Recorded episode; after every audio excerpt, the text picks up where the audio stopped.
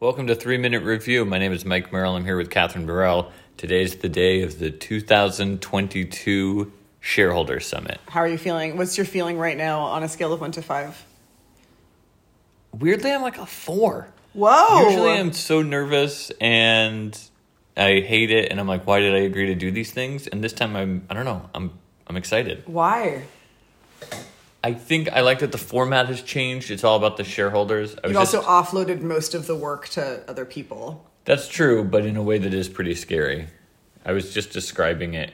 Um, oh, I hope I didn't close that tab when I closed all my tabs in a fit of um, Rage? Tab closing. No, it Yeah. wasn't rage. It was just like You were. I- I- It seemed as though It was furious. uh, yeah, but it was almost like you were furiously like becoming a monk. yeah. I was like I had too many tabs open, and I knew that I was gonna. You were going to them. lose. You were going to lose tabs. You're Yeah. going to lose information.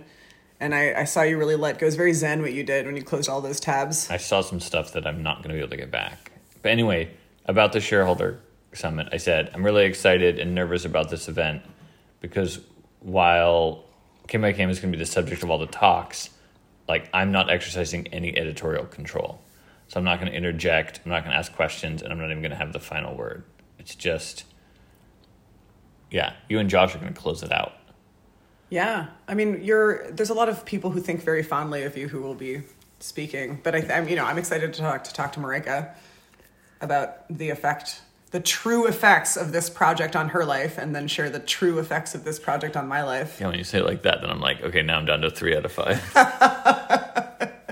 I don't think you're going to get thrown under the bus. I don't even get thrown in the bus. and I I'm- also think but that, I I am, think that you and I have had like very tough conversations about the role of K Mike Yim in your life and how maybe it's sometimes more of a tool of escape rather than transparency. if and- I don't end up being a little bit uncomfortable, I will consider it a failed event. yes, And so it's just going into that being like, okay, here we go. Don't worry, I'll make you feel uncomfortable.